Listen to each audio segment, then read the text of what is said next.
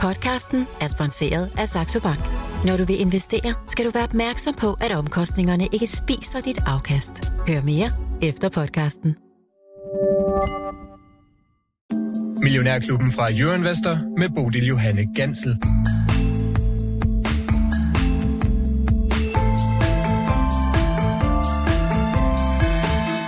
Lad nu være med at blive forelsket i dine aktier, det plejer vi at sige her i Millionærklubben, men øh, måske er det lidt en misforstået tilgang til investering og til følelser for den sags skyld. Velkommen til onsdag i Millionærklubben, hvor vi i dag skal både helt ud på de globale finansmarkeder og helt ind i sjælen. Det skal vi sammen med dagens panel.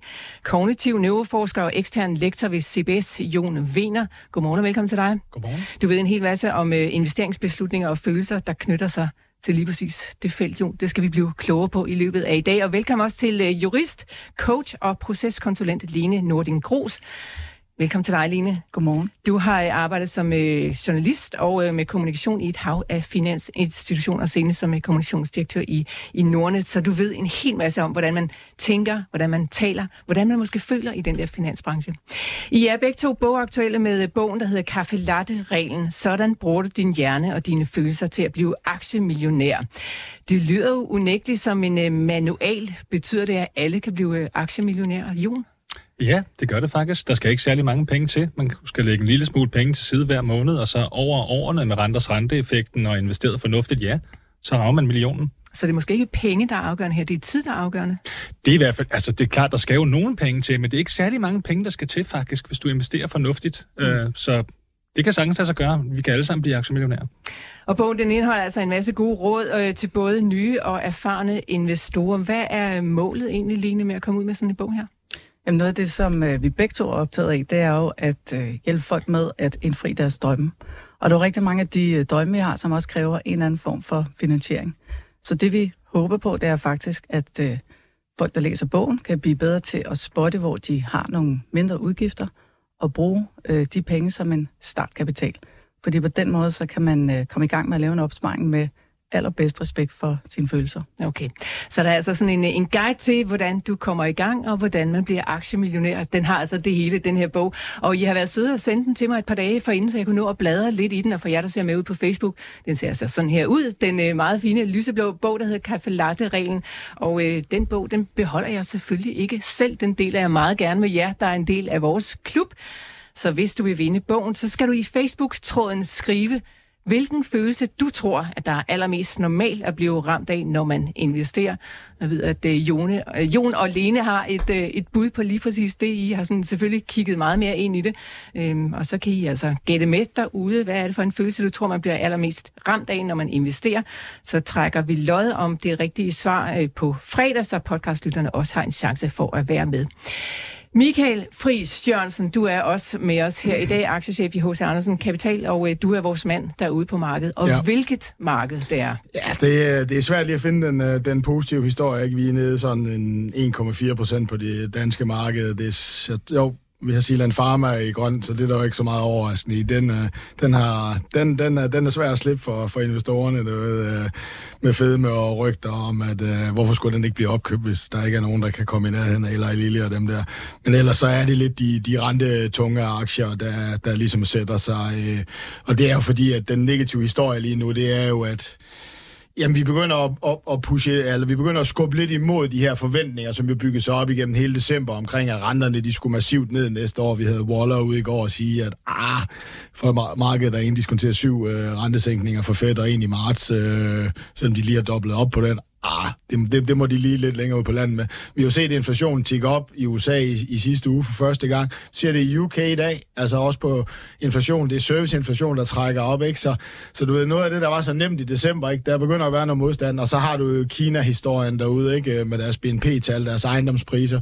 Hang Seng-indekset, altså Hongkong-indekset, som jo virkelig uh, styrtdykker her til morgen. Ikke? Ja, verdens, billig, verdens billigste aktier, og de fortsætter bare ned af ingen tillid. Ikke? Og, og, jamen, altså, vi kan jo nævne det en kinesisk præsident, der ikke ønsker at stimulere øh, det her Taiwan-valg, som øh, vi sidder jo bare og venter på Kinas for en eller anden form for reaktion og modreaktion fra, fra USA på, på det der, ikke? Så det, det er svært lige at finde uh, den gode historie derude, uh, enten det er billigt, uh, og det uh, har aldrig været uh, en, en trigger i, uh, det kan i billigere. Det kan sagtens, alting kan blive billigere. Det er Præcis. det der med value, ikke? Det, der, er- det er value en årsag, der er et eller andet, der skal vente, ikke? Så, så you mentioned, det er, det er svært lige at finde historiefortælling. Og det her, det er jo sådan overordnet set marked, der tester lidt sig selv på, øh, hvad de lavede i december. Ikke? Altså, du ved, i december, Fed slap simpelthen dyret løs i markedet der på deres møde den 14. Ikke? Der var ingen modstand, for der var ingen data, der var ingenting. Vi kunne bare gå på juleferie med Feds udtalelser omkring, at nu skulle det måtte vi tolke som om renterne skulle ned. Ikke? Og nu begynder dataen at ramme.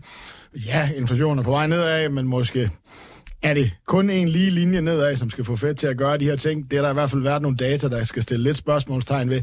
Og nu begynder markedet at pushe en lille bitte smule tilbage på det her. Så, så det her, det er jo det her med, er det korrektionen, eller er det konsolideringen, eller er det markedet, der tester virkelig sig selv. Og jeg, jeg tror, det er konsolideringsfasen, ikke? En, en, en lille opgør med det, vi lavede i december, som var for meget envejs. Så længe vi fastholder tankerne omkring en blød landing, det er renterne, der er problemet lige nu, det er ikke den bløde landing. Jamen altså, så er vi ikke i gang med at lave en, en større korrektion i, i markedet. Nej, for Michael, en ting er, at vi diskuterer, hvor mange rentenedsættelser, der skal komme. Det kan godt være, at øh, Fed og ECB, de ligesom øh, indikerer noget, men markedet tolker noget helt andet, eller regner med noget helt andet. Ja. Mange flere rentenedsættelser, end, end centralbankerne selv ligesom giver udtryk for. Men vi er vel ikke i tvivl om, at rentetoppen er nået, Nej. eller er du det? Nej, det, det, det er jeg ikke. Øh, så, så, så skal vi jo tilbage i 80'erne, og folkene lavede fejlen, og, og en inflation, der er genantændt. Altså man kunne... Så det- nej, det er jeg egentlig ikke. Altså du ved, det, det har den rigtige retning. Det var bare markedet, som kun troede, at, du ved, at når nu inflationstallet var faldet forrige måned, så falder det også næste måned, så falder det ikke. Og, og du kan bare tegne en lige linje. Ikke? Og sådan fungerer verden normalt ikke. Øh, kan godt være, hvis vi er heldige. Øh, og så er der jo ting, altså, der er jo ting ude i verden, ikke? Altså, vi er jo bare super heldige lige nu, olieprisen bliver holdt nede af nogle andre ting, sådan at geopolitikken ikke kommer ind om, men vi har jo set det på containerraterne. Altså alt det, der startede, du kan sige, ligesom, ligesom øh, en del af den sidste inflationsbølge, ikke? Øh, jamen, det begynder at være derude, så, så der er nogle ting, der skal tænder lige nu, ikke? Der er nogle ting, vi skal holde øje med. Det er ikke, det er ikke, det er ikke den her envej, vi kunne lave i, i, i december, og det er det her, markedet reagerer på, ikke? Og så mm. får vi får vi jo, kan du sige, bare en eller anden dag, hvor der er lidt kapitulation ude i Kina, ikke? Og, det, og det trækker jo altså spor ind i Europa, men, Ja. men, men, men, men og så har, altså, så, altså det store spørgsmål er her, du, jeg er blevet spurgt, skal markedet korrigere? Er det den store test, der kommer? Nu får vi allerede den her test i januar af de her forventninger omkring renter og inflation, og, og du kan sige, den bløde landing, ikke, som vi var Ja, det var så skønt i december, ikke? Men det var nok også... altså, det, det holdt jo nok ikke rigtig vand. Øh, men er det den store test af aktiemarkedet? Og det tror jeg som sådan ikke, det er. Det, jeg synes, det, det, det, tyder på, det er den her konsolideringsfase, du ved, og med konsolidering, så tænker folk, om det skal jo være lige ud. Altså, det, det kan godt være lidt, Ja, ja. lidt, lidt bumpy. Ikke? Jeg lidt tror, vi skal længere frem i foråret, og heldigvis skal vi nå at blive lidt klogere, før at, at, at, at den store test er der. Ikke desto mindre er det ikke sjovt i dag derude. Ej, der er ikke så meget at grine af. Jeg kunne nu alligevel ikke lade være med at trække lidt på smilebåndet, da jeg læste, at øh, den der Storbritanniens øh, inflation kom ud. Altså, det var jo højere end ventet, og det var trukket af alkohol og tobak. Øh, Jeg elsker de der britter. Og, og, og ja, jeg synes bare, det var meget sjovt lige at tænke på. Jeg ved godt, at, øh, at core-inflationen... Ja, den- kerneinflationen kerneinflationen, den, den, den så heller ikke for godt ud, så øh, ja. Nej, nej, men det er jo med det der med, at, at, at, at det er jo 0,1. Men vi skal også bare huske på, at det var 0,1 bedre end ventet, der startede mm. den sidste optur i aktiemarkedet i USA. ja. Ikke? Ja. Altså, du ved, så, så det er jo noget, man holder øje med. Ikke? Så jeg nævnte jo også sidste uge, at vi snakkede om i fredags, puha, jeg forstod ikke lige helt, at markedet ikke reagerer lidt mere negativt. Jeg ved godt, det er et tal, og det skal vi ikke, men, men, men det er jo mere den der med, at når vi har priset noget til så nær perfektion i december, ikke? Så, så er vi nok næsten nødt til at reagere på de første tal, vi lige skal holde øje med, om, om, om, om retningen nu også er, er, er korrekt. Men jeg vender op og siger, renter koster en lille bitte smule. Der er ikke rigtig noget sted at absorbere højere renter i aktiemarkedet, men altså, testen i år bliver selvfølgelig den her bløde landing. Ikke? Mm. Altså, du ved, det er, så økonomierne har det nogenlunde, ikke blændende, men nogenlunde, ikke? Altså, så er det meget, meget sjældent, at vi skal have den store test af aktiemarkedet. Det store test af aktiemarkedet fik vi jo føles, altså i 2022, det var fordi vi var 110, nej, 120 procent sikre på, at der kom en recession lige rundt om hjørnet. Ikke? Det var derfor, vi testede markedet. Det er altså basisscenariet må stadigvæk være den her bløde landing. Kan det gå galt? Ja, men det må stadigvæk være basisscenariet. Og derfor får vi ikke den store test, altså det der hedder en korrektion, ikke? Man siger, bæremarked 20 procent, korrektion 10 procent af, af markedet. Det tror jeg simpelthen ikke på. Okay. Men, men det gør det ikke desto mindre sjovt i dag. Bestemt ikke. Alle udmeldinger, nøgletal og ja, makroøkonomiske detaljer bliver altså læst til mindste detaljer. Der er også en masse spændende taler at holde øje med, og ned fra Davos, der vælter ja. det altså også ud med nyheder.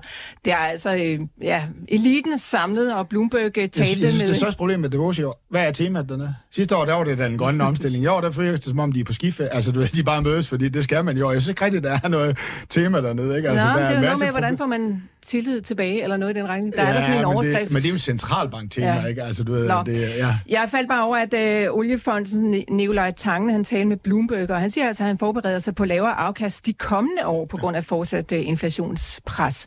Michael, øh, gør du også det? Øh, nej, jeg ved det ikke. Altså, no shit, Sherlock. Ikke? Aktiemarkedet er ikke billigt, øh, og derfor øh, er afkastene forventeligt øh, også lavere de kommende år. Ikke? Altså, du ved, det er, altså, folk kan ikke lide den der øh, simple analogi, der er i aktiemarkedet. At når aktiemarkedet øh, er priset i den lidt højere ende, så er kan man ikke sige noget om næste års afkast, som folk gerne vil tro, man kan, men man kan sige noget om de kommende års afkast. Og så har han så også ude at slå på, at han tror ikke, at inflationen kommer ned med den samme hastighed. Og det er jo klart, at hvis den ikke gør det, så får vi ikke rentesænkninger i samme hastighed. Hans obligationsportefølje får han ikke de samme afkast på. Husk, han er ikke kun aktieinvestor. Og noget af det her boost, der skal komme til økonomierne fra de her lavere renter, noget af al den her M&A-aktivitet, noget af den her optimisme, der skal komme fra, at, at vi i hver mindste har toppet ud, om det 3,5 eller 4, det er, jo, det er jo fuldstændig ligegyldigt for en virksomhed, som skal ud og købe en anden virksomhed. Altså sådan noget M&A-aktivitet. Investeringsbeslutninger, det kan man frygte, når vi ikke vidste, om det skulle 5 eller 6 eller 7, hvad nu hvis inflationen. Her der er det jo sådan lidt mere teoretisk. Så det er jo også noget inde på den ø- økonomiske. Så det er klart, at hvis de har det syn, lidt som mig, at at vi skal i hvert fald nok passe på og, og, og tro, at det er en straight line nedad på inflationen, jamen så skal man forvente en lille bitte smule lavere afkast. Så du ved, Ja, altså, mm. det her konsolideringsår, som mange af de snakker om, og det er jo, det ønsker vi jo ikke at stå her og sige i et radioprogram, der, der gerne vil være spændende, ikke? fordi at, vi skal jo ikke stå og fortælle folk, at det bliver, at det bliver bare ren flat line i år. Ikke? okay. Men, men, men, og det, og, det er det måske muligheden, ikke? Og, og det gør det jo så lidt mere væsentligt, at, at, at, at du ved, at prøve den lidt svære disciplin, nemlig at vælge de rigtige aktier. Okay. Nå, ja, som du var inde på, øh, Michael Oliefonden, de ejer altså meget andet end aktier. De har altså obligationer, har ejendom ja. og infrastruktur og alt muligt andet. Som det er den rigtig her gigantisk store pengetank. Øh, jeg var lige forbi dem og kunne se, at de ejer halvanden procent af alle verdens børsnoterede selskaber. Det er, jo, det er jo ret vildt at tænke på. Samtidig så er der lige her på min uh, telefon tækket en uh, notifikation fra Bloomberg ind, der hedder sådan her, eller der lyder sådan her, The ECB will likely cut interest rates in the summer, according to President Christine Lagarde. Og på den måde er der jo snak frem og tilbage hele tiden, også for Jamen, de der hun, hun centralbank topchefer. i Davos her. Hun sagde så, at man skulle passe på med at vende for mange rentesænkninger, fordi altså folk, der troede, at de havde anden prisstabilitet, begynder at se mange artikler omkring Europas økonomi er problemer, og derfor skal ECB ud og sænke øh, relativt kraftigt, og dem var hun ude at pushe tilbage mod, at, at de skulle have deres hoved undersøgt, for de har kun ét mandat. Amerikanerne har to mandater, økonomisk vækst og prisstabilitet. ECB har kun et, det er født med et, øh, du ved, med et mandat. Så nu indikerer hun sommer. Øh, det er vel også der, vi forventer den første rentesænkning. Altså, jeg, jeg så lige, eller jeg, jeg tegnede lige sådan en graf sådan lidt for sjov, for at prøve at se, hvornår sænker ECB-renterne i forhold til Fed, ikke? Altså siden 2007, ikke? Der er nogen, der tror, at ECB har aldrig nogensinde været foran kurven på USA. Så du ved, altså, de kommer lige med sådan, den er simpelthen bare lige for skubbet, okay. den der graf der, ikke? Så det er også meget at gøre med, hvornår amerikanerne kommer ud, ikke? Og, og der begynder vi måske at skubbe lidt tilbage på, på tingene, ikke? Så, ja. Men det er, øh, det kan måske give et lille boost ind. Øh, jeg, jeg tror, at forventningerne var, at de gør det i foråret, så jeg tror, at den der overskrift er negativ for, for aktiemarkedet. Mm. Inden vi hopper videre til kaffe latte-reglen, Michael, så synes jeg også lige, at vi skal tage et tjek på din portefølje. Vi er halvvejs gennem januar har ja børsskudernes milde vinde blæst hen over dig, eller er der mere sådan en snestorm, som vi ser derude? Åh, oh, er det ikke nærmest konsolidering? Øh... er det dagens ord, eller hvad? ja, det tror jeg. Jeg tror, jeg var 2%, eller var jeg 1,5% op i går, eller sådan noget lignende, og det har jeg vel tabt i dag på Alibaba ude i, uh, i Asien, eller det venter mig nok, når USA de, uh, de åbner på en eller anden ting, ikke? Så, så det, er, det er hverken eller. Uh, så det er, det er lidt plain vanilla. Tabt en del stadigvæk på min Alibaba, hentet en lille bitte smule på min Noro, øh, ellers så har resten været sådan en, en, en, en rimelig øh, flad start. Men du har på trukket nogle nye selskaber ind i Ja, jeg har købt nogle, jeg har købt øh, to danske IT-konsulenter, en IT og, og, og Trifork, og jeg har nok købt alle fire danske IT-konsulenter, hvis jeg ikke, men to af dem må jeg ikke på grund af vores øh, kundeforhold i vores firma, hvor vi jo ikke må eje aktier i noget, vi har et kundeforhold til. Mm. Jeg tror simpelthen på IT-konsulenterne i år. Jeg havde også nævnt det før, ikke?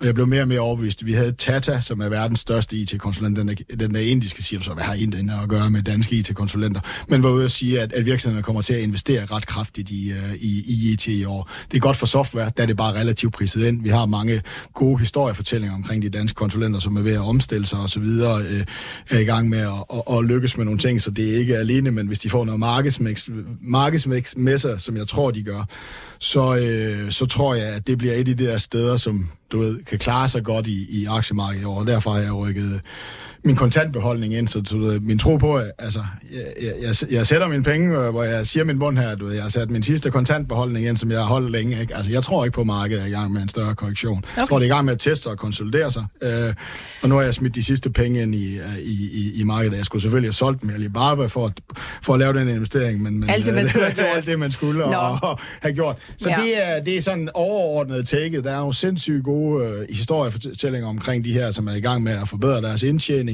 Og så tror jeg sådan set væksten derude, og jeg blev ret bekræftet. Det var meget bullish udmeldinger for den her Tata, som er er det er måske verdens anden største IT-konsulentfirma, som snakkede om, hvad de forventede ind af investeringer for virksomhederne. Ikke? Og softwareaktierne har vi sendt op.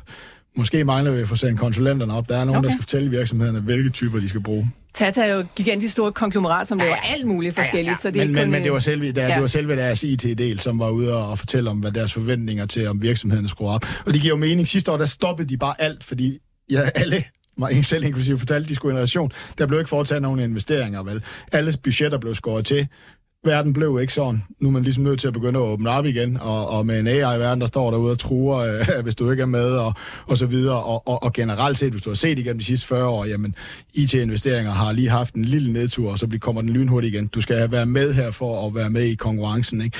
Så hvis du bare er lidt optimisme i bestyrelseslokalerne her ved slutningen af året, så bliver der jo sat lidt gang i investeringerne her igen, og det tror jeg sådan set, vi kommer til at se her. Så det er min måde at at sige, at softwareaktierne har rimelig godt afspejlet det her, men jeg synes ikke, at de danske IT-konsulenter har. De nyeste aktier i Michael Friis Jørgensens portefølje er altså Trifork og NNIT, og øh, de fulde porteføljer her i vores aktiekonkurrence, dem kan du selvfølgelig se over på Saxo Banks hjemmeside. Du skal bare google Saxo Bank og Millionærklubben, så kommer de frem.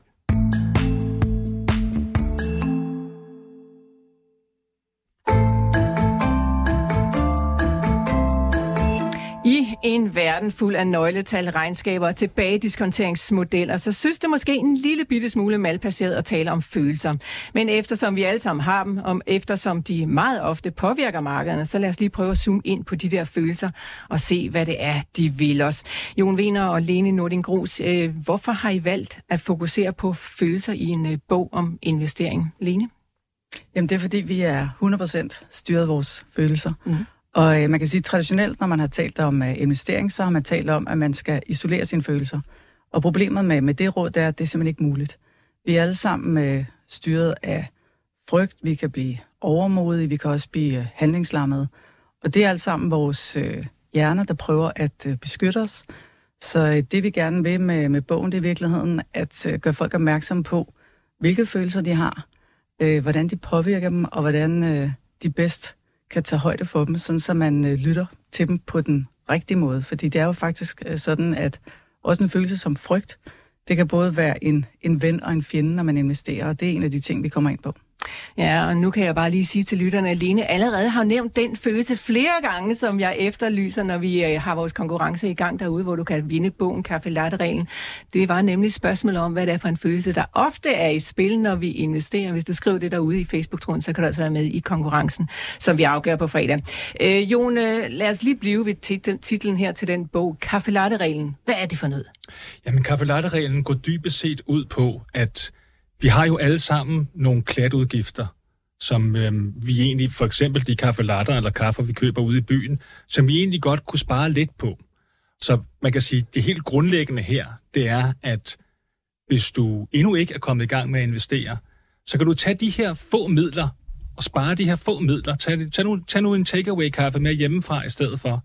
Og de penge, du alligevel havde tænkt at du skulle bruge på kaffe, sæt den til side, og gerne sætte den til side til nogle af de her, kan man sige, relativt nye produkter, bankerne har udviklet, nemlig månedsopsparing, som flere og flere banker har. Og det er nemlig en, en kan man sige, nem og billig måde, øh, både for dine følelser og for din tid, øh, og for dine kan man sige, pengeomkostninger, så det er en nem og billig måde at komme i gang med små beløb. Øh, komme i gang med at investere, og det er de her små beløb, der hen over månederne og årene altså rammer en million på et tidspunkt. Men Jone, det synes jeg mere lyder som sådan en helt almindelig hardcore styring af sådan uh, husholdningsøkonomi, det som uh, vi måske burde have lært i ja, nærmest folkeskolen. Hvad har det med følelserne at gøre? Ja, man kan sige, at altså, det er et vilkår for os mennesker, at vi fuldstændig styret af vores følelser. Man kan jo også sige det på den her måde, at at føle, det er at leve, og at leve, det er at føle. Og vi, hvis vi kender også ordet e, e, emotion, emotion, det har noget at gøre med at være i bevægelse. Så man kan sige, at følelser, det er simpelthen den valuta, vi kører på. Så pointen er her, at det, altså det er ekstremt vigtigt at vide, at de her følelser, de er altid med. Og det vi så prøver i bogen også, det er at skyde en genvej til at investere, kan man sige, fornuftigt. Hvis du taler med erfarne investorer, ældre investorer, professionelle investorer også, så vil de netop sige, at de begik en masse fejl i starten og tabte en masse, masse penge i starten. Blandt andet fordi de var overmodige. Og det er jo også en følelse, der er i gang her. Så det vi prøver her, det er at for investorer, der allerede, kan man sige, øh, helt fra start at komme til at tage de her beslutninger, som professionelle investorer vil tage senere hen i deres karriere. Mm. Så det er simpelthen et forsøg på at guide de følelser, som vi allerede har, i den rigtige retning og bruge dem konstruktivt, i stedet for destruktivt, som de ofte kan blive, fordi vi netop kan være så øh, styret af vores angst, og vi kan være styret af vores overmod. Mm. Lene, du markerer? Ja, jeg tænker, at øh, det, der er, er pointen med vores bog, det er jo det her med at få spottet, hvor det er, man har de her små udgifter. Og når man så får sat dem til side, så er den første sejr, at man har fået lavet en opsparing, i stedet for at have nogle udgifter. Og det næste, man så kan gøre, det er så begynde at investere for de her penge, fordi det, der sker, det er, at når vi har været klar til at bruge pengene, vi har allerede vinket farvel til dem, så har dine følelser også vinket farvel til dem. Og det vil sige, følelsesmæssigt, så konverterer du også dine øh, følelser fra måske oprindeligt at have følt frygt til at forbinde investering med noget, der handler om glæde og sikkerhed og, øh, og en, en tryg økonomi.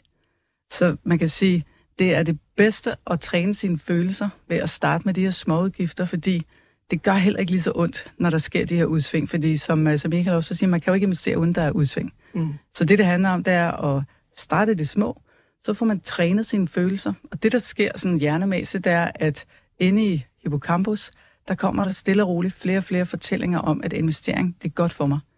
Og så går du fra måske at have frygt til, at din hjerne og dine følelser siger, gud er det fedt for mig det her. Og så kan man øh, skalere op, afhængig af, hvor mange øh, penge man har, og hvad man i øvrigt øh, øh, synes om investering. Det kunne jo også være, at øh, man fandt ud af, at det var ikke så godt for mig, fordi jeg brænder fingrene, jeg har tabt en masse penge, og nu har jeg ikke noget formue tilbage. Det er klart, sådan en oplevelse kan man jo få. Øh, det vi håber på, det er, at ved at man starter i det små og tænker langsigtet. Vi anbefaler jo også, at man tænder det lange lys. Øh, og du vil også se i bogen, vi øh, anbefaler, at man holder sig langt væk fra, fra smarte investeringer og også meget ensidige investeringer. Så hvis man investerer bredt, har øh, fokus på øh, sådan 3, 4, 5, 7 år frem i tiden, øh, så skal det simpelthen øh, nok gå godt. Øh, I snit, der stiger aktiemarkedet sådan cirka 7 procent om året, og der vil jo være udsving undervejs. Mm. Og det vi jo så håber på, det er, at man stille og roligt får en erfaring. Det kan godt være, det svinger undervejs. Vi har også forskellige eksempler undervejs, hvor man også lige kan spørge sig selv, hvordan vil du have det følelsesmæssigt med, at der er de her udsving undervejs, men du ender måske med at gå i, i plus efter et år. Så have noget tålmodighed. Start med de her små penge øh, og bygge op, fordi det du jo som minimum vil opleve, det er jo, hvis du investerer i en bred fond, det er jo, at du vil jo typisk have nogle penge tilbage. Hvor meget den så er vokset, det må tiden vise. Og det her, det går faktisk øh, meget dybt. Øh, I er super specifikke i jeres bog. Der er også en hel masse om sex, om reproduktion, om overlevelse. Det synes jeg faktisk er vanvittigt spændende set i den her kontekst. Men øh, inden vi kommer dertil, Jon, så bygger alt det her jo på sådan et relativt nyt videnskabeligt felt, som kaldes neuroøkonomi. Hvad er det lige? Ja, man kan sige, at Daniel Kahneman, som mange måske kender fra adfærdsøkonomi, han tog jo et opgør øh, Øh, det var jo helt tilbage i 50'erne og 60'erne, med traditionel klassisk økonomi og ideen om, at vi mennesker er rationelle, eller kan være rationelle. Så man kan sige, at neuroøkonomi er en videreudbygning af adfærdsøkonomi, hvor man tager hjernen og kroppen med. Altså i erkendelsen af, som nævnt, det der med at føle sig er så ekstremt vigtigt og styre i virkeligheden alt, hvad vi gør, så er det jo virkelig at undersøge det substrat, som ligger nedenunder følelserne, og det er jo vores hjerne og vores krop. Så neuroøkonomi er en kan man sige, naturlig viderebygning af, af adfærdsøkonomi, hvor man det inddrager kan man sige, alle de moderne metoder, vi har til at måle på hjerne og krop. Mm. Og det er faktisk ikke første gang, vi har haft emne på et debat her i Millionærklubben, men uh, hver gang så står jeg lidt tilbage med følelsen af, at uh, Ja, det kan godt være, at vi skal blive klogere på vores følelser, men øh, hvordan gør det mig til en bedre investor? Og når jeg siger bedre investor, så mener jeg en, der tjener flere penge. Altså en, der får større afkast. Ja, man kan sige, at det, som neuroøkonomi blandt andet bidrager med, det er, som tidligere nævnt, det her ved, at vi er så styret af vores frygt. Og man kan sige, det går jo, det har jo en, det går jo langt tilbage i tiden, at vores hjerne er i virkeligheden ikke, det er mange, det er mange af os, der misforstår, at, at tror, at vores hjerne gør os, kan gøre os lykkelige. Det er faktisk ikke det, den, dens primære formål er. Dens primære formål, det er at få os til at overleve. Simpelthen undgå at dø. Så man kan sige, at noget af det, neuroøkonomi kan bidrage med, det er at virkelig at forstå, hvordan de her helt fysiske, konkrete følelser, som er, kan man sige, indlejret, embedded i vores krop og i vores hjerne, hvordan de faktisk styrer alt, hvad vi gør. Så det er at tage en dyb indånding og virkelig prøve at forstå, hvordan de her følelser styrer alt, hvad vi gør, for dermed også, kan man sige, at massere dem og guide dem i den rigtige retning. Og det der for eksempel er heldigt, nu bliver der talt om inflation, heldigvis har de fleste danskere jo her for nylig, inden for de sidste par år, jo virkelig mærket inflationen og slået rigtig hårdt. Mange af os har kunnet mærke, at ja, den der pakke smør eller den der liter mælk, ja, den er bare blevet meget, meget dyrere. Så pludselig er det blevet, kan man sige, meget øh, konkret for os, at vi simpelthen taber købekraft. Og det er også derfor, at vores bog rammer lige det rigtige tidspunkt, fordi at kan sige, den store brede befolkning er moden til nu at forstå, at uha, det der med opsparingskonto, det giver et par procent i rente, eller det med at have øh, kontanterne liggende derhjemme, ja, så, så taber jeg faktisk penge. Så man, igen kan man øh, er følelserne i spil her, og det der er jo godt, det er, at vi danskere, og globalt i virkeligheden, er begyndt faktisk at frygte de her penge. Frygte ikke at investere. Ikke? Så før i tiden, så var man måske mere frygt til at investere, men nu, og det vil vores bog også hjælpe med, så vil vi skubbe lidt til den frygt, og mere frygte faktisk ikke at investere. Og, og så det er jo også en måde at, at kan man sige, frame omgivelserne på, frame virkeligheden på, sådan så vi kommer til at kan man sige, få et lille notch hen mod at, øh, at investere noget mere. Ja, fordi som I har en masse eksempler på også i bogen, så øh, er der altså nærmest kun én vej frem, og jeg ved godt, det lyder sådan meget bombastisk her i, i et aktieprogram, men altså, hvis man kigger tilbage i historien i hvert fald, Lene, så har der jo været stor forskel på, hvordan man behandlede sine penge, om man lå dem stå på en konto, eller mm. dem under hovedpuden, eller om man købte aktier, eller guld, eller obligationer, eller for den sags skyld, hvad det nu kunne være, man, man købte derude. Øhm, kan du huske, øh, jeg ved ikke, om du husker tallene i detaljer, men det er ret stor forskel, så vidt jeg husker, jeg lige løb igen Øh, jamen, altså man kan sige, det, det, det viser, det er det, man kalder Siegels konstant. Mm. Øhm, det er en økonom, amerikansk økonom, som har øh, lavet en analyse af, hvad har det egentlig givet, hvis man havde sat sine øh, penge i guld, i obligationer, forskellige obligationer og aktier. Og det, der bare gav altså langt, langt, langt det meste, øh, det har jo været øh, aktier, som i, i snit har givet øh, 7 procent øh, om året. Hvorimod, hvis man har sat det i, i guld, så har man nærmest øh, ingenting fået ud af det. Og obligationer, jamen det, det svinger selvfølgelig over tid, men øh, når man sammenligner, øh, hvor, hvor stor forskel er, så er aktier bare det, der over tid har givet langt, langt, langt det bedste. Mm. Og Lene, du har jo siddet over i uh, Nordnet og en masse andre finansinstitutioner for den sags skyld, så er det dit indtryk, at uh, følelser rent faktisk fraholder mange mennesker for at kaste sig over investeringer? Ja, mm. helt sikkert. Øh, man ser det jo både i forhold til investering, men også i forhold til de følelser, der kommer, når man skal krydse af, hvordan man gerne vil have investeret sin pensionsopsparing. Der har vi jo sådan nogle udtryk, som om man er til lavrisiko, middelrisiko eller højrisiko. Alene ordet er med til at trigge vores frygt. Ikke? Øh, og der er jo en tendens til, at særligt kvinder vælger lav eller middelrisiko, og mænd vælger i højere grad end kvinder høj risiko. Og øh, hvis du ser opgørelser, vi har også nogle i, i bogen fra pensionsselskaber, så kan man se at over tid, så giver det bare langt bedre afkast at have flere aktier end obligationer. Så det er sådan det første sted, man øh, kan se på, øh, hvordan man kan få en større tilvækst i sin formue. Og så er det helt tydeligt, at øh, også når, når, når Jon og jeg møder øh, folk og snakker med dem om investeringer, de fleste de talsætter det her med frygt. Og mange har også en fortælling med om nogen, de kender, som har tabt øh, penge, ofte på en enkelt aktie. Og derfor så afholder det dem fra at tabe eller at komme i gang med at investere. Mm. Så det vi jo prøver at, at, at fortælle dem, det er, at de er langt bedre stillet ved at investere. Øh, men start med øh, i det små, som vi sagde før, og start med at købe nogle brede fonde. Fordi så får du spredt din risiko, og hvis du køber nogle passive fonde, så vil du typisk også have lave omkostninger. Og så får du ligesom lagt øh, bunden i din opsparing, og så kan du tage den derfra. Så kan det være, at du får lyst til at købe enkeltaktier senere, og øh, sige, hvis man sidder derude og tænker, uh, jeg starter med at købe øh, enkeltaktier, så øh, for 20 så kan man jo bare købe nogle fonde næste gang, man har nogle penge at investere for. Mm. Michael, øh, som erfaren investor og som øh, professionel ind i det mm. felt, det her med at vælge aktier som uh, inflationssikring, mm. uh, giver det mening i dit hoved? Jamen det gør det jo, altså som vi altid siger, altså det første, Altså det væsentligste værktøj, en investor skal have, hvis han skal i gang, ikke, det, er, altså, det er lige at uh, printe 100 års grafen ud på aktier. Ikke? Altså, du ved, det er det, jeg siger. Men det er jo bare sådan et billede. Ikke? Uh, det fortæller dig egentlig, ja, der kan være rigtig lange perioder, der kan være rigtig lange perioder, ikke? men går opad, ikke? Så, så den, er jo, den er jo god at tage frem og kigge på hver gang, at uh, man er i gang med en større korrektion i aktiemarkedet, ikke? Og lige minde sig selv om, om, omkring den der. Jamen det gør det jo, altså det har jo været det bedste inflationssæt, så vi skal jo huske på, at, at guld, jamen det er bare guld. Det virker som et okay inflationssæt, måske. Uh, det kommer lidt an på renterne og så videre. Aktier, der skal man jo huske på, at virksomheden, du ved, der du har investeret i, når inflationen den er høj, jamen så omsætter den også for mere. Det kan godt være, at den har en dårligere margin, hvis den er dårlig til at få overvældet priserne, men den omsætter for mere, og derfor vokser aktiemarkedet jo. Så derfor siger man jo generelt, at aktier er, lidt er et godt inflationshedge øh, på den lange bane. Så, øh, så det, er, det, det, er jo, det er jo det, der er. Og, og det, er, det er nogle af de her tanker, man ligesom skal ind på. Ikke? Altså, det er jo også det her, som vi selv siger, psykologien i at komme i gang med at investere, og, og hvis man er i gang med at investere, er nogle gange lidt forskellige. Ikke? Altså, det er det første step ind i markedet, hvor man ligesom skal have, have presset sig selv ind ikke? Øh, og, og bevæget sig ud i et område, hvor hvor man ikke har været før, ikke? Altså, du ved, øh, vi står her og griner lidt af det, ikke? Men altså, bare forestil mig, hvis jeg skulle i gang med at reparere min bil, ikke? Altså, øh, ej, jeg ved ikke rigtig, hvor jeg skulle starte hen, og det vil nok gå rigtig, rigtig galt til at starte med. Øh, så så det, er jo, det er jo sådan nogle af de her følelser, og der er det jo, som, som vi selv nævner her, altså, du ved, som, som jeg også har snakket med, med, med mange kunder, altså, hvad er den bedste måde at starte med at investere på? Altså, et, fang noget interesse for det, ikke? Øh, og så brug nogle brede produkter. Ikke? Og derfor har jeg altid sådan, du ved, sagt, de her mega trend ETF'er er måske et godt sted at starte, ikke? Fordi jeg tror på grønne investeringer, ikke? fordi man skal også have nogle følelser med sig. Man skal,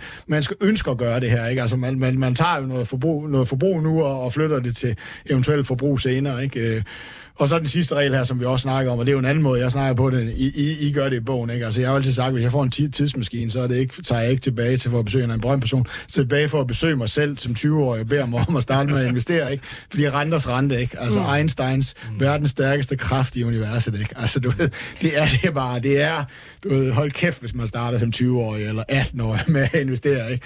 Du kan være du kan være verdens dummeste investor. Du bliver en rig pensionist nærmest, uanset hvad. Ikke? Mm, altså, du ved, ja. så, så for helvede kunne jeg ikke bare bruge den tidsmaskine lige til at tilbage og sparke mig selv over at droppe nu den her bytur. Jeg ved godt, jeg siger det på en sjov måde, men det er egentlig for at sige, at, at hvis man bruger lidt brede produkter, så bare kom i gang. Ikke? Altså, det, det, det, er jo det, der mangler. Ikke? Hvad har vi 1200 milliarder stående i, i opsparing? Hvad er det? En milliard før, eller 1000 milliarder før? Ikke? Altså, du ved, og, og, og, man er nødt til at blive skubbet ud i det. Ikke? Og derfor er det her med, hvordan fanden får man nogen skubbet ud i noget, som de føler er ubehageligt. Ikke? Ja. Altså, og det, det, er jo, det er jo det, der, der er det store problem. Ikke? Så øh, til de unge lytter derude, altså kom i gang, fordi det kan faktisk noget. Men øh, der er faktisk meget tit øh, folk, der skriver ind til os her i vores program, og siger, at vi er forældre, vi har nogle teenagebørn, vi vil rigtig gerne have, at de begynder at interessere sig for investering. De er ret ligeglade. Hvordan får vi dem øh, fanget af, af altså, alt, hele den der verden? Lene, har I nogle gode råd til det? Jamen det første, man kan gøre, det er jo at snakke med sine unge mennesker om, hvad det egentlig er, de går og drømmer om. Og det kan jo være at spille guitar på en højskole, eller få til udbetaling på en lejlighed, eller hvad det er, hvad det nu er, man går og drømmer om øh, nogle år frem.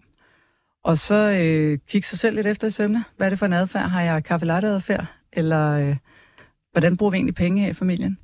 Så øh, fortæl dem, at de behøver sådan set ikke at blive øh, super interesserede øh, investorer. De kan egentlig bare bruge to timer øh, en søndag og sætte en øh, månedsopsparing op og nogle automatiske overførsler at vælge en eller flere af de her brede fonde ud, og så kører det sådan set automatisk. Så kan man jo gå ind og stoppe det, hvis det er, at man har en periode, hvor man ikke har råd til at spare op, men så er man i gang. Mm. Og øh, så tænker jeg også, at, at der er mange unge, der har fritidsjobber, hvis man er øh, en familie, hvor man ikke bliver nødt til at lade pengene indgå i, i husholdningen, men det unge mennesker har mulighed for selv at beholde pengene, så kan man jo også tale om øh, fordelen ved at lægge 30 eller 50 procent øh, af det, man nu tjener til side. Vi har nogle eksempler i bogen også med, hvor meget det egentlig bliver til.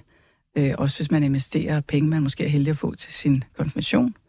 Øh, og det her med at lære at spare op tidligt, det er lige præcis som, øh, som Michael siger, øh, det er en kanon øh, ballast at have, særligt når man flytter hjemmefra. Og man kan i virkeligheden bruge det lidt som sådan en, jeg sige kassekredit, men man kan jo øh, bruge af tilvæksten og lade være at pille ved hovedstolen, og så øh, have det som sådan ekstra krydderi, når man øh, eksempelvis er studerende eller lige er flyttet hjemmefra.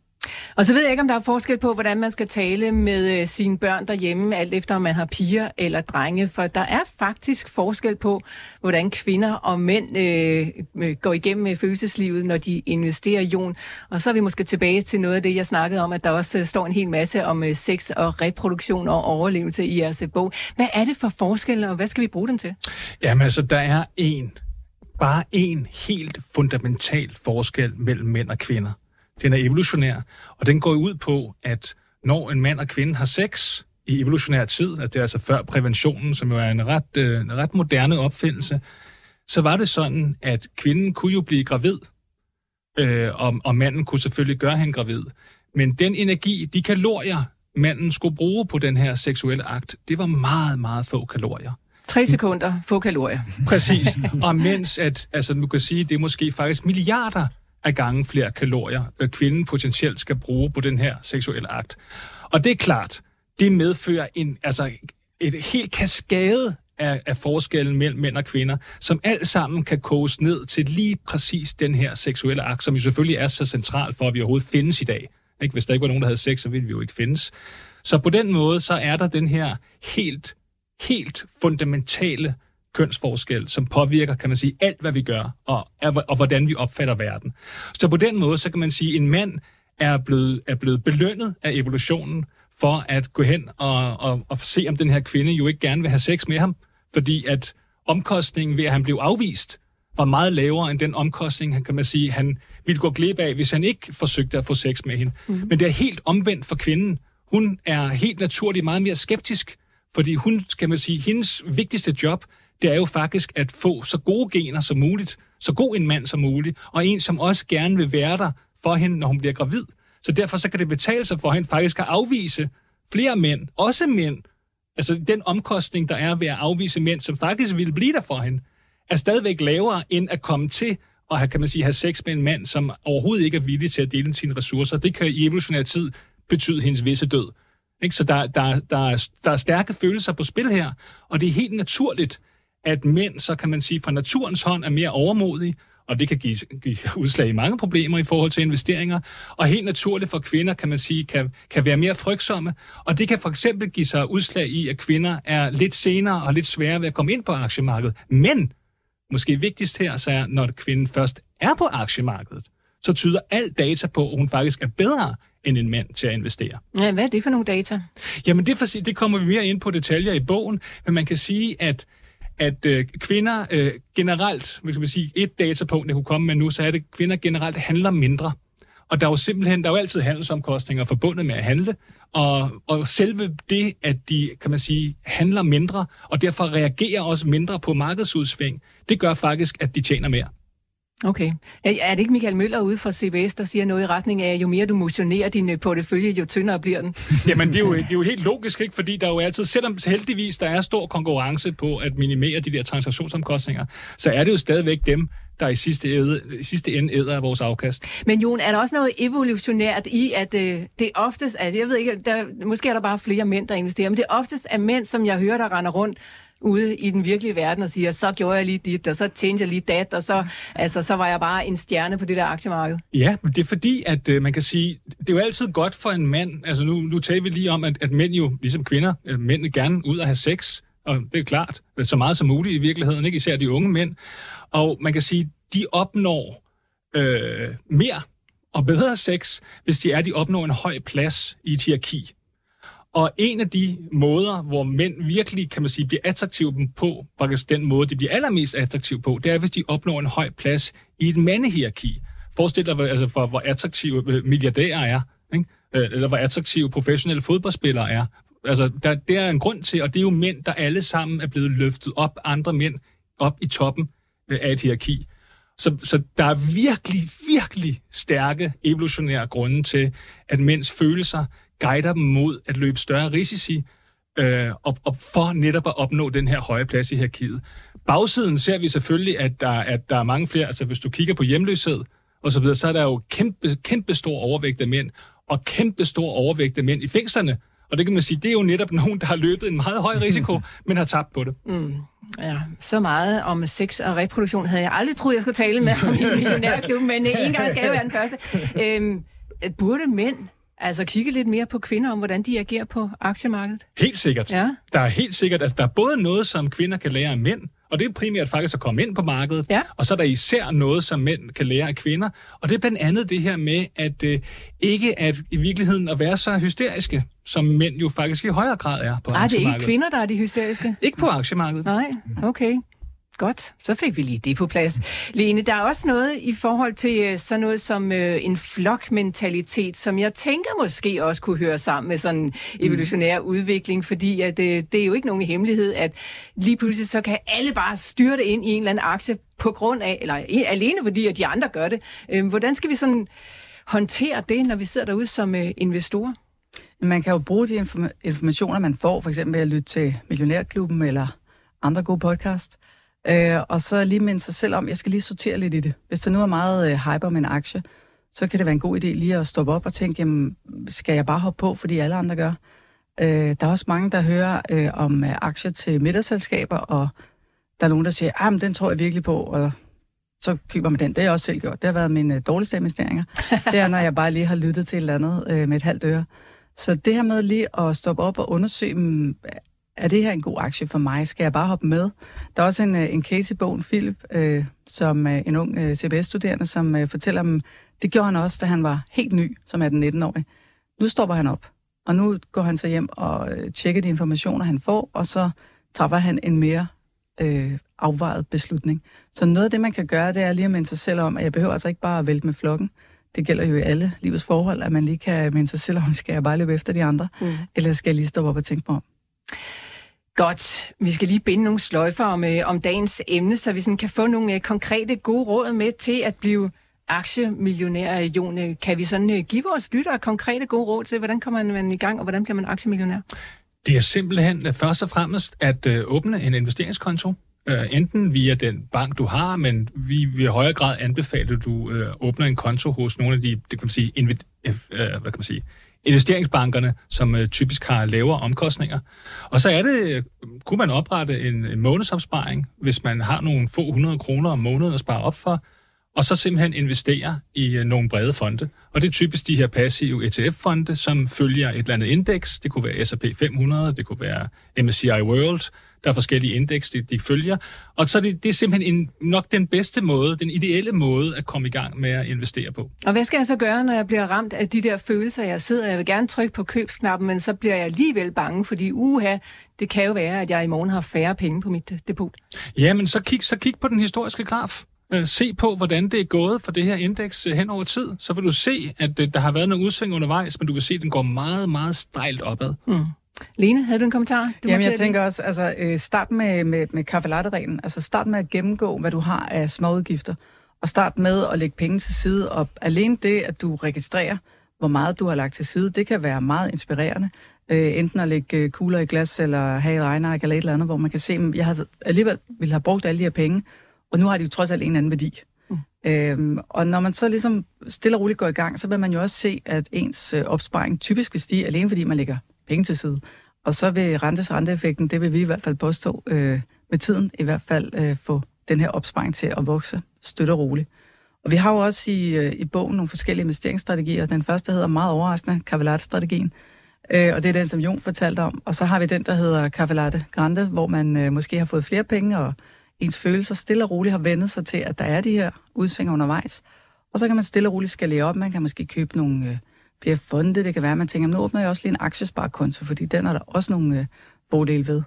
Og øh, så kan det være, at man får lyst til at købe nogle øh, enkelte aktier. Og så er det også vores erfaring, at øh, der er mange, som øh, måske starter med at stride lidt imod, og synes, det er lidt farligt at investere, som ender med at få rigtig meget blod på tanden, og synes, det er virkelig sjovt. Så kommer de til at lytte til Millionærklubben og andre gode programmer, og så begynder de at snakke om øh, aktier og investeringer med deres venner. Og det er også noget, vi kan anbefale, fordi det er også med til, at, øh, at det bliver sjovt, og igen også, så er man en del af flokken, fordi det er jo en anden ting. Øh, flokmentaliteten virker jo også på den her måde, fordi der er så mange, der begynder at investere, og det har også en lemming-effekt, fordi man tænker, okay, når de andre kan, og de andre øh, gør noget, som egentlig lyder øh, smart og intelligent, så vil jeg også gerne være med i den klub. Og så vil man ligesom sige, hvis vi skal, os der ikke drikker kaffe latte, og derfor ikke kan spare de der penge op. Nej, ligesom, hvis du kommer lidt senere hen i livet, øh, og, og, og, skal tænke over de her ting, ikke, så, så nu, har jeg, nu er jeg jo gammel bankmand, ikke? Altså der hvor, der, hvor der virkelig er noget at hente, det er som sagt på de her risiko og bevæge sig en lille smule her, og man skal jo ikke gå ud over sin mavefornemmelse. Men den anden del er faktisk, at du overvurderer, hvor mange penge du skal bruge på 5 eller 10 års sigt. Altså, og her er mange penge. Altså, her er der jo nogen, der har overvurderet det med 500.000, 600.000, når man når min alder, ikke? Altså, hvor meget skal jeg stående, som jeg ikke skal investere, fordi at på 5 til 10 års sigt, der kan det jo altså gå galt. Det viser historien også. Og hvis man begynder at arbejde med dem, ikke, det er faktisk, det, det er jo, det, og det, vi gider jo ikke sige det i et radioprogram, der handler om enkelte aktier, men det er jo faktisk her, at du ligger kimen til at få de største investeringsafkæft. Det er din vurdering af, hvor meget du kan putte i lidt højere risiko, fordi at lidt højere risiko giver forventeligt et lidt højere afkast. Mm. Og der er virkelig noget at arbejde med de unge, der er det med at spare det op. For de ældre, der er det virkelig at arbejde med den del, som jeg siger, den skal fandme ikke en investering, eller den skal ligge i lav risiko, ikke fordi at jeg skal have penge, øh, du ved, til et eller andet fem eller ti år i fremtiden, eller min pension osv. Begynd at arbejde med den, begynd at arbejde med den forståelse det er virkelig her, der er noget at hente for, for, for, for investorer. Det er nok nogen, der allerede investerer, så du ved, det er ikke det første spring ind, mm. men de har bare undervurderet, hvor meget de skal putte hen af for at prøve at få nogle lidt højere afkast. Og det kommer med en omkostning. Det kommer med det, der hedder meget større udsving. Og det er der, psykologien selvfølgelig kommer ind, og ja. derfor, hvis man ikke er med på den, skal man ikke gøre det. Men mange vil have gavn af at arbejde med det der. Jeg ved godt, det lyder lidt kedeligt, men det er bare et faktum. Altså, vi synes jo nærmest, at det mest spændende i hele verden, det er at uh, investere i aktier, men vi er selvfølgelig også lidt flaget af den verden, som vi arbejder med. Men uh, jo, flere, jo flere, jo bedre. Altså, det er bare med at komme i gang. Så hvis I kender nogen derude, som er lidt bange eller frygtsomme eller et eller andet, så kan det være, at I har fået nogle gode råd til at hjælpe dem lidt på vej. Jeg tænker, at de fleste af jer, der lytter med nu, det er sikkert nogen, der i forvejen er interesseret i aktieinvestering, men uh, ja, vi vil gerne være mange flere i den der klub. Nå, ved I hvad, Claus Jørgensen i Billund, han har lidt sin egen kaffe latte regel Han skriver, jeg har en aftale med mig selv, når jeg kører forbi, hvor der står en fartmåler, uden at jeg bliver blitzet, så sætter jeg 800 kroner ind, så jeg kan købe aktier for. I stedet for at uh, sende 800 kroner ud af vinduet, så ryger de altså i inderlommen til mig selv en gang. Det er også en god måde at lige at, at komme i gang med at investere, eller få lidt flere penge ind på investeringskontoen. Ja, det er jo overlevelse på mange planer. Han sparer både andres liv og Præcis. sin egen. Det er vi glade for. Jeg godt nok, der er mange fartmålere i Danmark, så Nå, øh, nok øh, fra øh, aktiebaristaerne her i studiet. Vi vender lige blikket mod nogle af de andre spørgsmål, der er kommet, som handler mere om et konkrete aktier. Og det er selvfølgelig til dig, Michael Friis. Christian fra Bjerringbro, han skriver, øh, Hej i den altid vidende og dygtige klub. Mit spørgsmål går på, om det er tid til lidt sektorrokering. Jeg har netop solgt Lundbæk og overvejer, om NKT skal samme vej, men hvad skal man så hente penge i? Jeg er allerede overvægtet sundhed og industri, så jeg vil gerne have forslag til sektorer eller enkelte aktier uden for disse to kategorier. Ja, Michael, altså, øh, Jamen, er der jeg, først og fremmest sektorrokering? Øh, kan, ser du øh, det Jamen, for dig? Ja, det, den er så svær lige nu, ikke? Altså, fordi at, okay, nu er renterne begyndt at stige igen, Om, så må teknologi der være rent, og du ved, at det skal være valget, der kører op i USA. Nej, vi kan godt lide kvalitet, ikke? Ja, der ligger i de der store tech-giganter, ikke? Så, så du ved, det, det er svært lige nu. Jamen, jamen det, der er ingen tvivl om, at, der, at, at, at, at jeg tror, der er en sektorrotation i at brede sig ud, og som man selv siger, nu har han gået lidt ud af, af sundhed. Det var nok egentlig der, hvor jeg vil bevæge mig lidt over af, Øh, men altså, hvis, hvis han skulle have et råd, så, øh, så øh, kan jeg jo give anden, hvor jeg selv bevæger mig lidt henad. Altså over i nogle IT-konsulenter, ikke europæiske eller danske. Nu synes jeg, at de danske har en, en rigtig, rigtig god case liggende, både i det, de er i gang med selv at gøre internt i deres virksomhed, og det, der kommer fra, fra, fra, fra markedet af. Jamen altså, hvis han har et et års sigt, og han bevæger sig lidt ud af for det her, og han tror på den her bløde landing, jamen så øh, er der måske noget, der, der, der, der vil tilsige, at, at når han er på vej ud af sundhed, øh, øh, jamen så kunne han måske godt øh, brede sig, sig en lille bitte smule ud af lidt mere mod industri. Øh, fordi hvis det er den bløde landing, der ikke bliver problem, men renter, der bliver problemet, så må vi på en eller anden måde få en, en, et, bredere aktiemarked. Så, så det kunne også godt være en god idé at, at, at kigge på noget industri. Øh. Ja, det har han allerede også. Sundhed og industri er han overvægtet Ja, det er han overvægtet i. Jamen ja. så, så vil jeg, altså du ved, IT-konsulenterne, hvis jeg ligesom skal sige det, sektormæssigt, jamen jeg synes bare, det er så svært lige nu øh, at, at, at, at udpege en, en vinder her på den korte bane, fordi jeg er lidt i tvivl om, hvor markedet lander hen. Altså, ja. du ved, hvad vi kommer til at diskutere. Øh, så så du ved, hvad jeg selv har gjort, ikke, det er enkelte cases, som, som, som ser rigtig intra, interessante ud altså, skal, nu er han på vej ud af NKT, det kalder han industri, det kalder jeg jo den grønne aktie. En grøn aktie, som har virkelig gjort det godt at få ja. en høj prissætning. Ikke? Skal han lidt over i de grønne? Altså, det kræver lidt renterne, de skal nedad, øh, men mange investorer er på vej ind i den grønne sektor nu. Ikke? Det, men de har bare gjort det med en enorm hastighed, så, mm. så om vi allerede har spist uh, 20, ja, okay. 2022 afkast, så, så lige nu, og jeg ved godt, at det ikke er særlig inspirerende, men derfor har jeg prøvet at sige, hvor er jeg gået hen af? IT-konsulenter. Jeg tror, det er her, at, at, at der kommer en anden runde effekt af, af de her ting. Så det, det vil være min, det, det er, hvad jeg har rykket på. Og ellers så rykker jeg mig ikke lige nu, for jeg har ikke det her klare billede. Jeg er fuldstændig enig i det, markedet siger, og markedet har priset til perfektion. Altså, du ved, så, så jeg, jeg, jeg, jeg er lidt i, i, i tvivl om, okay. øh, hvor, hvor tingene skal Christian, hen. Christian, øh, Michael er også, også lidt i tvivl, men der var dog et par bud for, i hvert fald, hvad han, han selv har gjort. Om det så er noget for dig, ja, det må du jo finde ud af. Øh, så er der et spørgsmål om uh, øh, GN Store Nord. Der er en lytter, der skriver, jeg ved, at Michael har GN Store Nord i ja porteføljen. Hvad er Michaels holdning til GN på kort og lang sigt? Ja, kort sigt øh, er den sådan blevet en øh, rimelig færdig preset. På lang sigt, der synes jeg stadigvæk, at strukturellen ligger et rigtig spændende sted med alt vores hybride arbejde og hørearbejdssektoren. Øh, den er sådan relativt lidt rentefølsom, ikke? fordi det, det er sådan lidt en medvindsaktie. Altså, og hvor, hvorfor har jeg et problem med den sådan lidt på den korte bane? Beholder den. Ja. Øh, det er, at den er lidt mere cyklisk på grund af deres audiosegment, og den er prissat ligesom William Demand. Så du ved, jeg står lidt i den her verden. Er det den cykliske verden, der skal vinde, eller er det Demand-verden, du ved? Og, og mange sidder sikkert og kigger, nej, den er meget billigere end Demand. Nej, ikke hvis vi lægger GN øh, skæld til. Så er den præcis prissat ligesom William Demand. Så vil du den sikre i MedTech, eller vil du sådan lidt mere cykliske del, som jeg er lidt mere i tvivl om på GN. Og, og prissætningen her, den, den giver mig bare en eller anden problemstilling, at du ved, at, at, at, at, at GN er en lille smule, faktisk en lille smule dyrere end William Demand. Det, det er et ultra kortsigtet øh, og, og virksomheden kan også overraske på deres forventninger. De er gode, i gang med en god omstilling. Men jeg her omkring det her, der forventer jeg egentlig, at GN på kort sigt vil konsolidere sig omkring det her niveau. Vi kan sagtens få noget optimisme ind i markedet igen. Øh, du ved, at dyr spirit kommer tilbage igen i markedet, så er det GN, der kører, fordi man kan se på kursgrafen, den er gået fra 500 ned i 180, så skal den nok køre op. Men sådan fundamentalt set, konsolidering på mellemsigt, beholder jeg den? Ja, det gør jeg, fordi på den lange bane, så synes jeg faktisk, det er en strukturel øh, spændende case. Og så et uh, sidste hurtigt spørgsmål, Michael. Øh, vi kan lige nå det, tror jeg. Jan Seop, han har nemlig spurgt, om uh, han kunne få dit syn på ALK. Fra at være ved at gå i graven, skriver han, så ser han altså ud til at være uh, leve i bedste velgående ja. nu. Hvad tænker du? Jamen, jeg tænker, at øh, jeg, altså, jeg forstod jo ikke helt, at den skulle prises dernede, hvor den er. Nu er den endelig blevet øh, priset en lille bitte smule igen, men, men, men jeg kan godt lide den. Det er en kvalitetsaktie. Vi har en ny ledelse, som fokuserer på, på indtjening begynder vi at fokusere lidt på den der unikke historie omkring, at energimarkedet er et kæmpemæssigt potentielt marked, hvis man kan få det opdyrket øh, igen. Det tror jeg sådan set, man kan.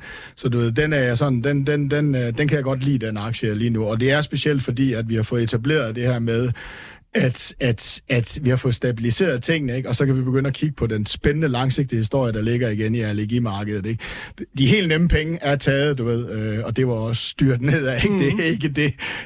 Øh, men, men, men jeg synes strukturelt, så ligger den et, et rigtig, rigtig dejligt sted lige nu. Jeg tror, vi kan, igen kan begynde at diskutere den spændende langsigtede historie, uden at, du ved, at vi skal have de store tryk øh, nedad. Så, så det er jo altid et dejligt sted at ligge i, i en rimelig kvalitetsaktie. Okay, det blev altså, hvad vi nåede af spørgsmål i dagens udsendelse. Michael, lad os lige kigge ud på markedet, det er der blevet, altså det er stadigvæk rødt, men lidt mindre lidt rødt, mindre rødt. end Jamen, det, det kan før. godt være, at de tolkede Legards uh, melding der som noget positivt. Vi har jo med at lægge ørerne lige nu til, vi vil faktisk helst høre det positive. Vi lukker lidt for det, det negative. Det er jo en anden psykologisk del. Uh, jeg kan ikke lige forstå det, fordi renteforventningerne var ventet før det her, men, men at hun indikerer, at der kommer nogen, det kan godt være, at det retter lidt op på det. Ja, men det siger vel også noget om stemningen, at vi gerne vil lytte til det positive. Der, altså, folk vil gerne have Folk, folk vil gerne, og det er derfor, ja. jeg siger, at korrektion kommer ikke nu, fordi folk vil ikke ned øh, lige for tiden. Øh, og det er, det er en stærk følelse i aktiemarkedet. Glimrende. Michael Friis tusind tak, fordi du var med os i dagens udsendelse. Tusind tak til Jon Wiener og Lene Nordin Gros, der er forfatter til Kaffe latte som du jo altså kan vinde, hvis du deltager i vores konkurrence derude. Du skal bare skrive, hvad det er for en følelse, du tror, der er mest øh, ja, øh, udbredt, når det handler om øh, investering, så trækker jeg en vinder. Det gør jeg på fredag. Vi er færdige herfra i dag. Vi er tilbage igen i morgen. Rigtig god dag på aktiemarkedet derude.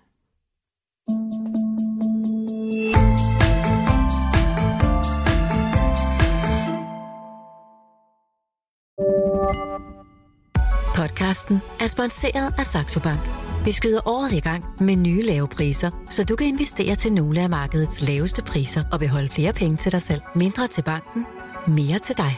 Saxo. Stedet penge helst vil være. Læs mere på saxobank.dk og opret en gratis investeringskonto allerede i dag. Thank you.